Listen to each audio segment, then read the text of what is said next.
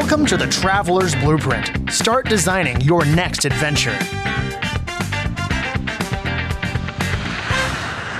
Welcome, TTB community. I am Bob Demena, and here with me, as always, is the very under the weather. I don't know about it, very under the weather, Elliot Shibley. So each week, we like to bring you insight from travel authors, adventurers, conservationists, digital nomads, tour guides, and some of our very own personal travel experiences. This podcast is our Travel Bites, the monthly episode where we discuss our favorite travel news over the course of the past month. Uh, and but we want you to keep in mind if you're listening to this and you come across a travel related article and want us to discuss it or add it to our episode, please send it to us via email at the travelersblueprint.com. I'm sorry, the traveler's blueprint at gmail.com. Got it. Or you can just uh, direct message us through Facebook or Instagram. This month's Travel Bites includes eight articles, the first one being Annoying Passengers on a Plane, according to a new survey. That was a fun one, and we'll discuss some of the specific ones in there. Um, a mother that tried to go to Ukraine. We're going to talk about TSA and some new technology that they're introducing.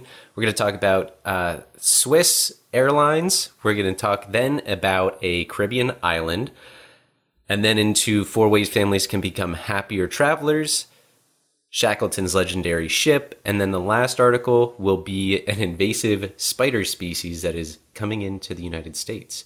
So, travel tip of the week is let someone else know your travel plans for safety if they need to contact you or if you need help, etc.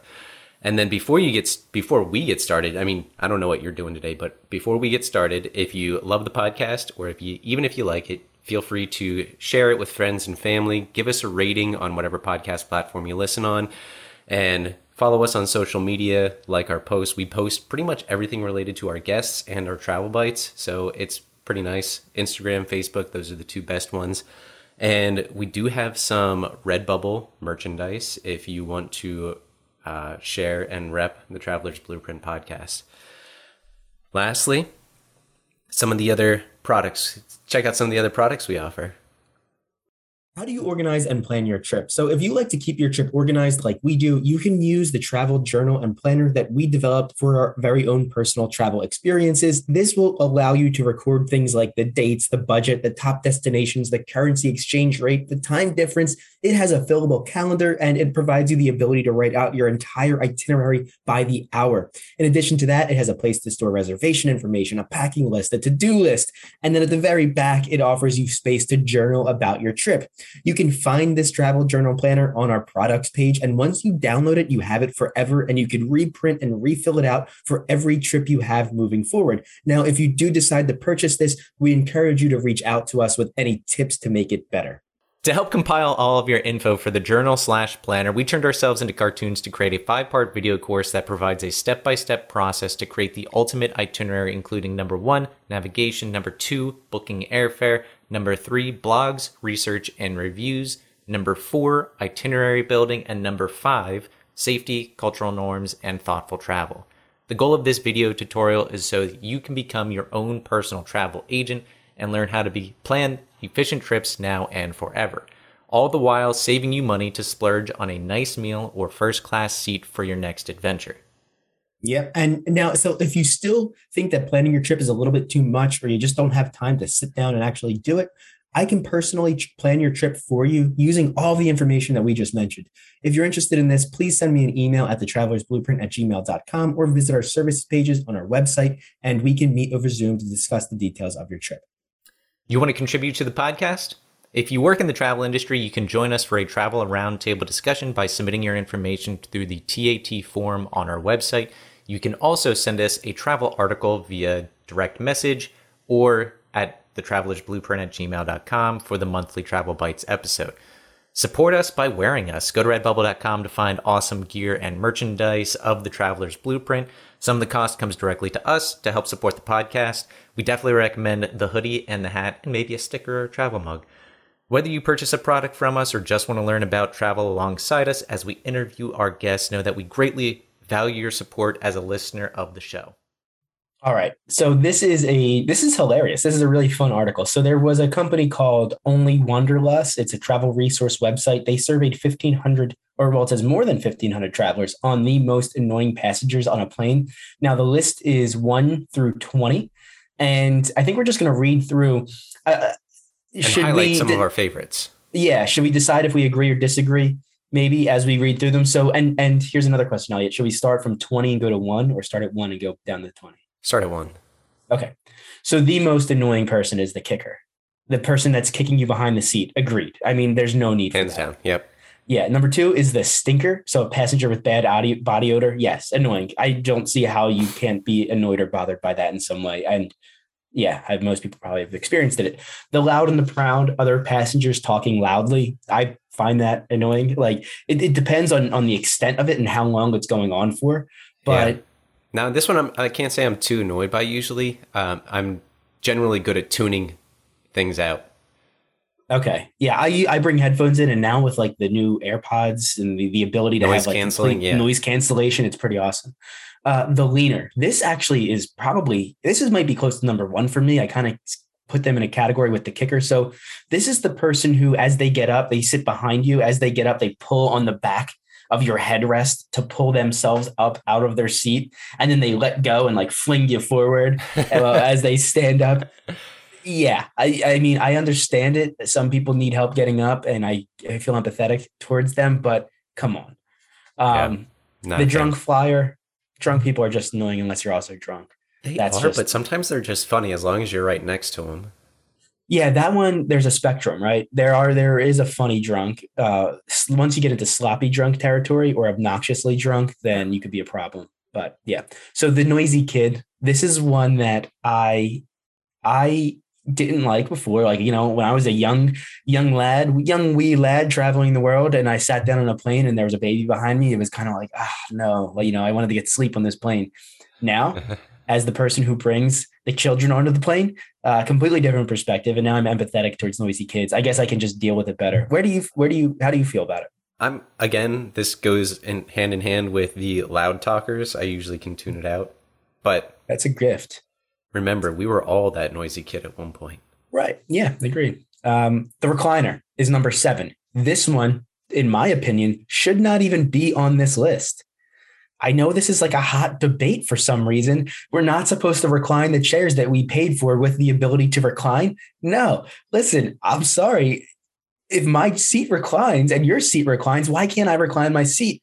Now, there is a level of respect that you should pay to the person behind you if they're eating or if they ask you politely, you know, hey, please, I'm really scrunched up back here. I would I would pull my seat back up. I would deal with it. Uh, I just wish and they didn't have that option.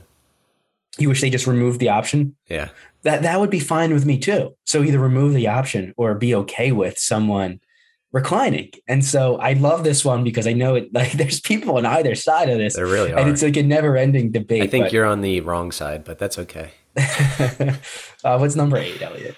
Uh, the scented, a passenger wearing strong perfume or cologne, and this kind of it's it's better obviously than the stinker, but still, you don't want someone that has a very very strong perfume or cologne not sitting someone- right next to you.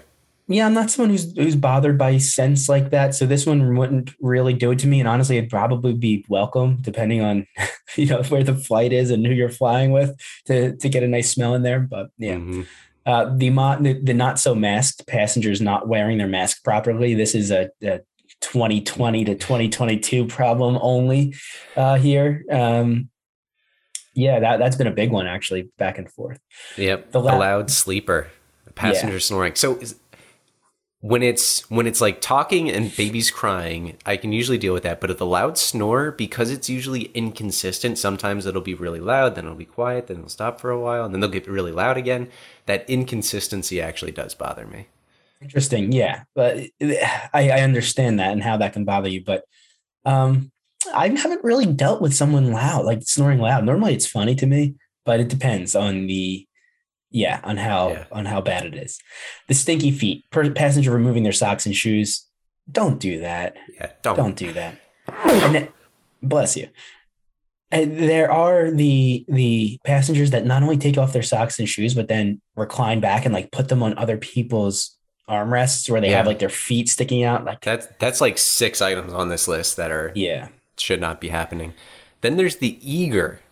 You do this, I think. yeah. Uh, passengers standing and getting bags as soon as the plane lands. Another thing that I completely disagree with. So the plane lands and you have the opportunity. The bell goes off to stand up and unbuckle your seatbelt. And why not get the process going to get bags down for the people in the aisle? So I see it as a tool uh, for efficiency and deboarding the plane. Why, especially if I you've been don't. sitting for seven hours, you know, I could stand up if I'm on the aisle seat, stand up, grab my bag. I have my bag, and now the aisle is loaded with people who should all have their bags ready to go. And then they can start walking, and the people behind them file out. And this just creates a more efficient deboarding process. Uh, the people who are mad about this are the window seats that are just haters that they can't stand up. I think there's two two out of six seats can actually stand up on a plane. Two out of six. Okay. If Yeah. it's if it's a three Right. seat, if it's a three on either aisle, and then there's maybe four. Yeah, Yeah. I'm, I'm just I- not a fan. I- I don't think it improves efficiency at all. I think it just you you just stand instead. You could just be sitting, and then I think it should just be each row gets up as you're leaving. I Well, don't think it would things that- reduce anything. The standards don't really impact the sitters. And so it's like kind of like a mind your own Yeah, business you thing. if do you're sitting, you're- don't be annoyed that people are standing just because they're standing. Like, you know, let people Well, spread it's, their it's legs. You know, the issue when they start standing and then your their bags start hitting you on the head, uh, or they're standing and they're leaning over you to get their bags. Yeah, well, that's but that's different. That's that's a little bit different. So, all right, the next one is uh, the bring your own meal. A passenger bringing on smelly food. Um, yeah, I agree with Hmm. I haven't one. run into this one all that much. Oh, I, have a few times where it's just odd that like you know people will bring like full dinners, like chicken, like fried chicken, and like all these weird things onto the plane. Fried it is annoying, especially weird. when when you're sitting. Well, when you're well, it says smelly food. So when you're sitting on a plane and maybe you're trying to go to sleep, and then suddenly your nose buds. Are nose buds a thing? Nosebuds? what are you talking about, man? Your your your nose, whatever. You you pick up a, a, a really intense smell. Um, Your spidey senses? Yeah, I'm like half sick right now. Uh, all right, uh, the next one is the weak bladder. People getting out of their seats regularly. That's annoying that- only if you're on the aisle or middle. no, that to me is if you are in an aisle on public transportation, part of the process is having to get up for people to use the bathroom. If you don't like it, buy a window seat or you know don't Yeah. travel because that's part of it. And like, yeah, it's annoying, I guess, in a way to have to get up for people, but it's part of it. Um, so if you let that bother you, you're just gonna have a miserable time. It's one of those things like it's, it's just you have to deal with it. Yeah, number 15, the chatty Cathy. Uh, your neighbor talking to you throughout the flight. I am sometimes the perpetrator of this. Hmm. Sometimes I like just meeting new people. Other Mm-hmm. times I just don't want to talk to anybody. It's the beauty of headphones now, right? You can just put those in, and there's just sort of like the I Don't talk to me. It's like the, the do not disturb sign, right? Yeah. Yeah. The Uh, armrest hog. Oh, yeah. Yeah, that's one I I've battled for people. Now I have a rule in my head. Not everybody follows this rule in my head for some reason. I don't know. Maybe because it's only in my head, but to me, you have the two aisle seats or the window seat and the aisle seat. They each get the the armrest on the outside of their seat, right? Now you have the two armrests in the middle seat. Because that person is confined to the middle, in my opinion, they get both armrests. You've analyzed this. I, I've sat on a lot of airplanes, man. All And so all right. I'm, I'm the mid- actually, I've never heard that argument, but I, I agree with it. No, thank you. I made it up. Uh, and so if I'm in the middle seat, I expect both. I don't always get both, but if I'm on either end, I don't take the middle seat armrest. All right. Number 17, the too relaxed, a passenger putting their feet up on or between your seat. So that was already discussed earlier about the recliner, plus the stinky feet, plus the armrest hog. I don't understand how this is number 17. It should be way higher on this Because I'm guessing not too many people do that because it ticks off so many boxes on here that it's just mm. common sense not to do it. Yeah, makes sense. Number 18, the clapper. Pl- uh, passengers applauding when the plane lands. I don't find that annoying. I find it kind of silly. Like, it, yeah, I've yeah. never, yeah, it's funny. That's why it's number 18. yeah. I'm surprised 19 is not above that. Well, 19 shouldn't exist. no, it should. the man spreader. Uh, pe- passengers spreading their legs, aka man spreading. And I I am a fairly tall individual. I am 6'1", almost 6'2", depending on the day. And most airlines, I hit my knees against the seat, so I either try to tuck both onto one side or the other, but I don't spread them, uh, affecting both people on either side of me. Yeah. I, so I, I don't either. But what is? So I mean, there's a there has to be a spectrum for what's acceptable man spreading, right? And I hate this term man spreader. I, I just I, I just don't really understand. Is it just like calling out men for having to separate their legs due to their anatomy? That and like that's and that's derogative, like a negative term for See, men. I think where you're where you're not understanding is that we don't have to do it. It Speak feels yourself, it feels buddy. okay to do it, but you don't have to do it. it it feels uncomfortable to not do it, especially for extended periods of time. Don't wear tight pants.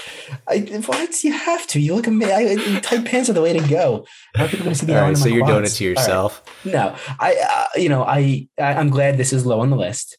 And there is, there is a, a lot, like, you know, if you're in the middle seat or you're on the plane, like your knee should not extend past the boundary of your chair. So how about that? Yeah. Yeah. That's fair, right? That Okay. is fair. Yeah, obviously, if you're sitting and your one leg is now in someone else's space because you're spreading your legs, I agree with that. And if you're on the aisle, you obviously can't really spread your legs into the aisle because then you're just going to get nailed by the drink cart over. So over sometimes I do that when it's like sleep time, and then I Mhm. usually make it a point to bring them in if I see carts coming or people walking. Yeah, I sort of have um, like my shoulders always. Uh, well, that's because you're so jacked. out. Yeah, and I get nailed by the cart, and it wakes me up. I always get get hit by that. So, and then All the right. very last one is the night out. Yep. Uh, the bright phone or tablet on night flights. Uh, doesn't you bother know, me. Doesn't bother me either. Yeah. I usually always travel with a hat, and I put the hat over my eyes when I go. So the one that I'm surprised isn't on here is, and I thought this was actually number four, the leaner. Um, so I thought the leaner was going to be the person that falls asleep on you. oh, That kind of just like Oh. slouches onto Yeah, one side I'm of their surprised. seat, yeah, and then they like one- cramp your space. That happens Mm-hmm. more often than some of these. Yeah. Oh, I've had and I- I've had people who try to get me to sit in the middle. Like I'll walk up and they're they sit they're sitting on the end and they're like, "Oh, can you just sit in the middle?" I'm like, "No, buddy, you're you're you're going in the middle seat." So, all right, All uh, right. next one. This is the the woman. She she was a 34 year old woman. She got drunk, and I think that's putting it uh, uh, lightly. Um, and she ordered an Uber XL to Ukraine from the United Kingdom to quote help out. Uh, it- ended up costing her 4,500. She had insufficient funds in the account, and so it was, it was never actually processed. The interesting thing is that Uber tried to process it though nine times. so yeah, uh, I mean, admirable. Um, I'm not sure how much she would have been able to help, but I, I would love to see like what is the distance? How long is that Uber? Um, I, I'm trying to look for it. It says 502 drop off. Um, 2206 is when she ordered it. So that's what, seven hours? seven hours. So you could totally be drunk enough to s- fall asleep in the Uber and wake up in Ukraine. It's got to be Like- more than that. Could have. been. It can't be seven hours. It's it's hilarious that that, that tried to get processed. I would assume that this, you know, there are multiple things that would have stopped that from happening. You would hope that the Uber driver, as soon as he picked that person up and it said, you know, he gives them the route to Yeah. Ukraine. But who, what Uber driver would actually be willing to do that right now? Well, they don't know the route. They don't know the final destination until they pick up the, the guest. Oh, I didn't know. So that. once Okay. they pick up the guest, they click like confirm that the guest's in the car, and then it re- and then it gives them the, the instructions or the directions on how to get to the destination. Whew, So man, you'd that assume would that a once- surprise. Seven hour trip to the middle of a war zone. Yeah, yeah, quite. The surprise. right. Uh, this third article, TSA is getting new futuristic scanners that may help you get through security faster. They basically allow you to scan 3D images, uh, CT scan, uh, and you are able to basically maneuver the image in three axes to see the objects better through the scanner. Yeah, pretty neat. The one thing that I looked for in the article that it did not have was whether or not we would be able to keep liquids and laptops in the bag. I'm waiting for that to come because you would think that maybe it's a matter of being able to go through the through the computer. That's the reason that they can't you can't keep them in there. They can't see through a computer. Yeah. Um, so I guess the battery, could- I think. yeah. Um, and then the this should be rolling out sometime this summer. Nice. Yeah. and we do have a TSA episode coming up this month. So Yeah. the end of this month, we have Thomas Carter. He is the federal uh, security director at for TSA at Newark International Airport in New Jersey. It is a major um, air, airport, and so we had a great, great conversation with him. That was a super interesting one. What a, it was an awesome spin for the podcast on on travel. Yeah. Yeah, we actually talked to the, some of the most influential people in travel. Yeah. that you never really feel or see. Right, right, All right. So right. number four, Swiss is on track to be the first airline to use solar fuel, and this is interesting because it's not what you're thinking about using solar, uh, basically P photovoltaic cells and then electric to power the plane. So it's called.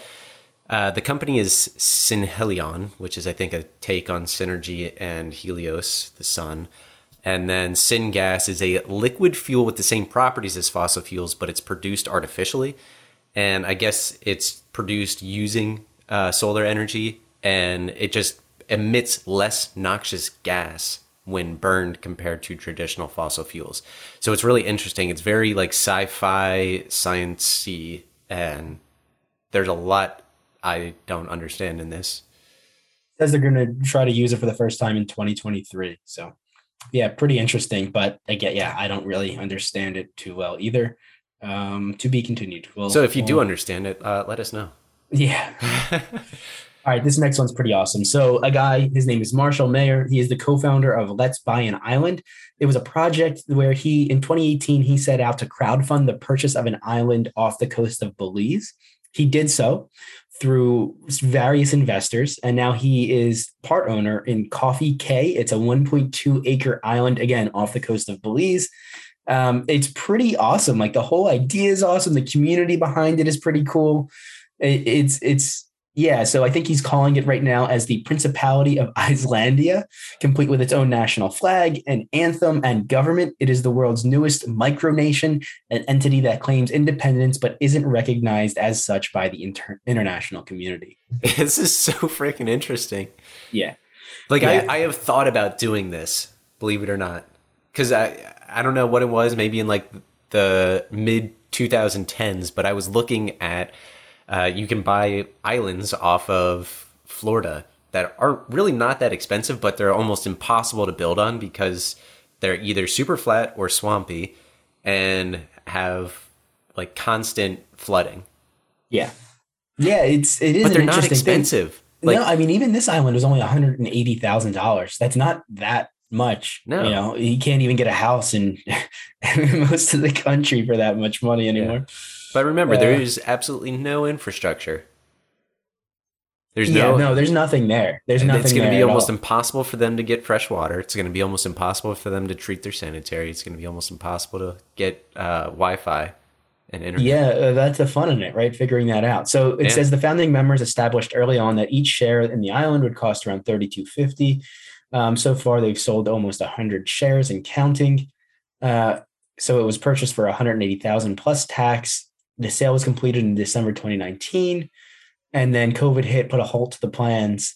So they they're beginning to build up the island now, and yeah, it's very interesting. So Yeah. Mayer sees it as more of a quirky marketing tool. He emphasizes he emphasizes that the that the micronation should be seen as tongue in cheek, and that while they might bring in their own rules uh, when they are on the island, such as no use single plastics, uh, they're all, they are actually under the laws and borders of Belize. Yeah. So it's still So- it's still pretty awesome, and not that they can't do all that stuff to improve the island.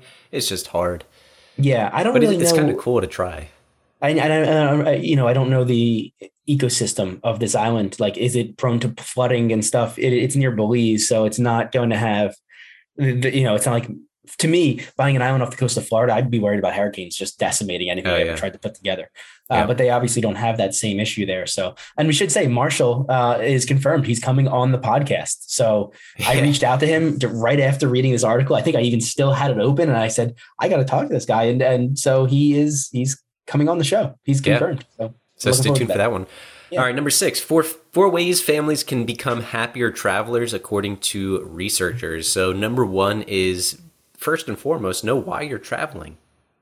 That's it's yeah, very this is important. A, this is a very important the, the biggest one. And i think if you you you do have kids and they're of age to understand it you can talk with them and sort of set the foundation. Like what do you want to get out of it? And that that's the, the beginning point. Like what do you want? And if it's to learn about the food or even if they say something like i just want to eat ice cream. Okay well maybe dive into the history of the ice cream. How is it made? What ingredients are used? How did it how did ice cream culture form in the destination? And so it's things like that where you start to take a step, you just peel back the layers little by little. And then by the end of it, you have all this information. And then when you bring a child who you've now spent a few months learning about ice cream and in, mm-hmm. you know, Naples, and then you bring them to Naples and they try their first scoop of Naples ice cream. I haven't done that yet, but that sounds like an awesome. That sounds like a great trip. Yeah. Uh, number two is invest in experiences, not things. And yeah. sometimes things can be part of the experience, like ice cream in Naples. Yes. Yes. Yeah, and this is a this is sort of like a no brainer, I think, for most people who travel. Right, that's yeah, sort of why we do it. It's been a big shift in, I guess, that the the uh, culture and economy from millennials compared to our parents and the boomer massive. generation. Yeah, massive. This one was super interesting. So discover how the brain benefits from travel. And essentially what it says is that the the brain changes. So as you experience something new, and it's anything really, you the, it's called neuroplasticity. It's when the actual com- the configure of your configuration of your brain actually molds and shifts and changes to form that memory like it's yeah. a physical change in your brain and it's to, not just to, that it's not just a single connection sometimes it's multiple connections and when you have multiple connections you have better memory recall. I mean there's a whole there's whole science to how your brain recalls passive and active memory and the more connections you have the better chance you'll have at remembering something. So if you only have one instance which is why rote memorization is sometimes not great. But travel yeah, it, actually really helps with this and then early, early on in the podcast, not necessarily specific to travel, but being in nature greatly helps with brain chemistry. And we had a whole conversation with Florence Williams on her book called The Nature Fix. And I think that was like episode five. Yeah.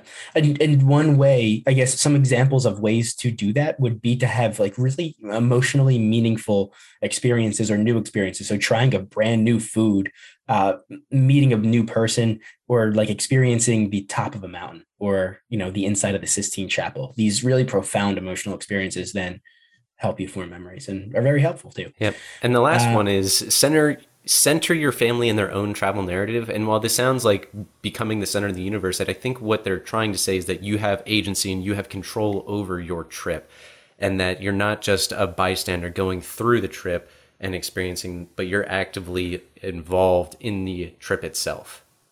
Yep. Yeah, that was an awesome article. Uh, the next one, this made news really early in the month of March. So Shackleton's uh, Ernest Shackleton's ship, the Endurance, which sank off of the coast of Antarctica in 1915, has been found. Not only has it been found, but it's in like near perfect shape. And oh, the videos so cool. of this ship are fascinating.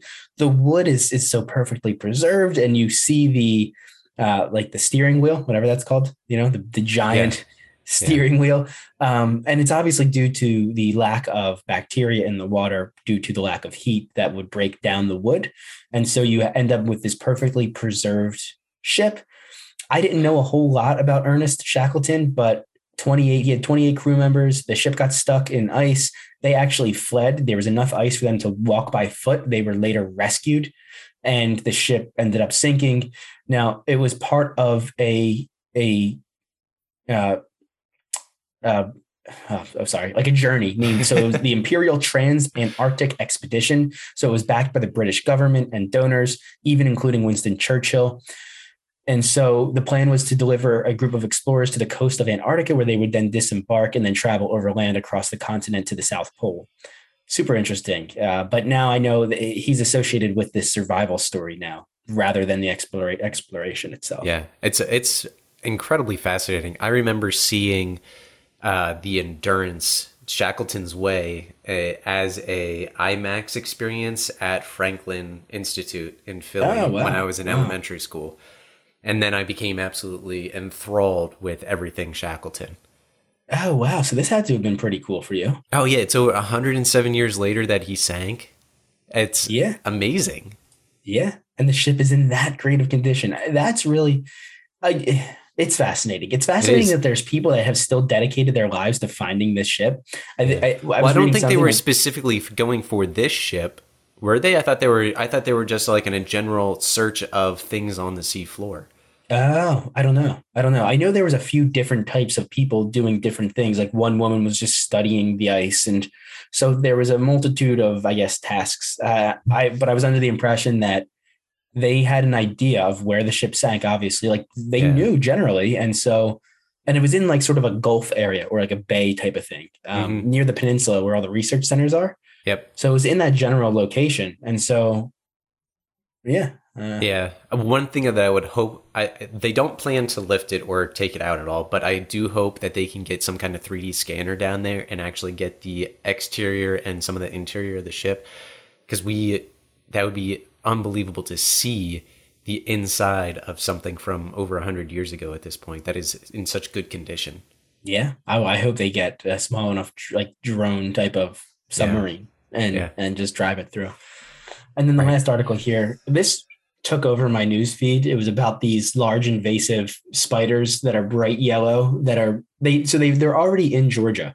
Uh, they're an invasive species uh, from Asia, and they're now expanding. What they've done in you know the, for this species, they were studying the species in Georgia, and they've determined that cold weather doesn't really impact them, and so now they're expecting them to just essentially spread up the northeast. Um, Great. they're they're pretty big. They're bright yellow, and they are an orb spider. So they they create these beautiful orb webs, and they just wait for prey. Yeah. Orb weaver. Yeah, it's an orb Yeah. weaver. The the Joro, I have no idea. Maybe Yoro, however it's pronounced. Um, Yeah, The the scientific name is Trichonephila clavata. Yeah, so people were scared in Jersey anyway because there was these articles saying like it's going to rain spiders. They're going to rain, and because what they do It's is they Australia. float. They float with the wind, right? So the spiders can, I guess, catch wind currents, and that's how maybe how they they travel, and so that's how they're expected to travel up the east coast. But of course, you know these news headlines are like it's going to rain spiders. You know, you're all going to die, and it turns out that these things are completely harmless to humans. So they're big, they're beautiful, they're yellow, they're pretty awesome looking, in my opinion. But the fangs are too short to break human skin.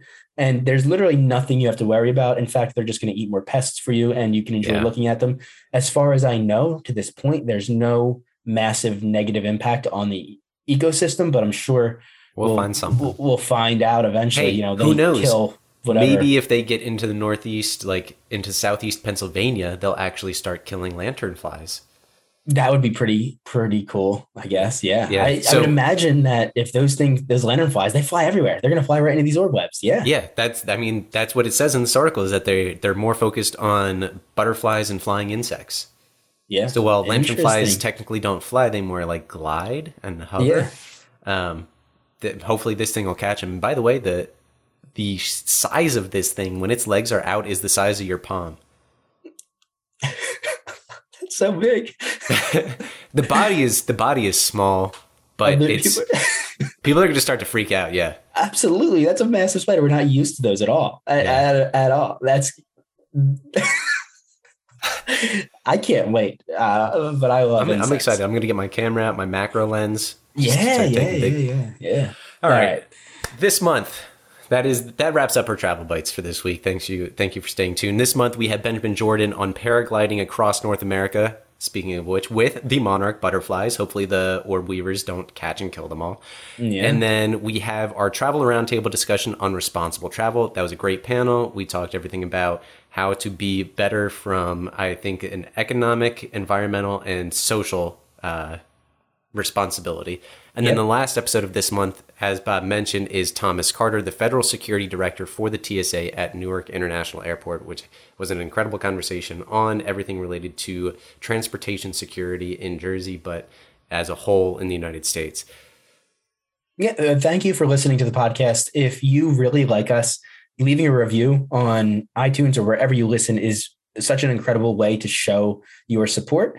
Uh, you could also like and share our posts, comment on our posts. That's the you know that feeds into the algorithm that we require to grow on social media. And lastly, if you do have the means and are willing to support us in a financial way, there's a link on our Instagram page. Uh, and I think in the show notes of the podcast where you can uh, donate as little as $1, buy us a coffee. Um, and that goes to supporting the show as well. Regardless of what you do, even if it's nothing, we appreciate you listening to the podcast. Uh, so thank you for tuning in.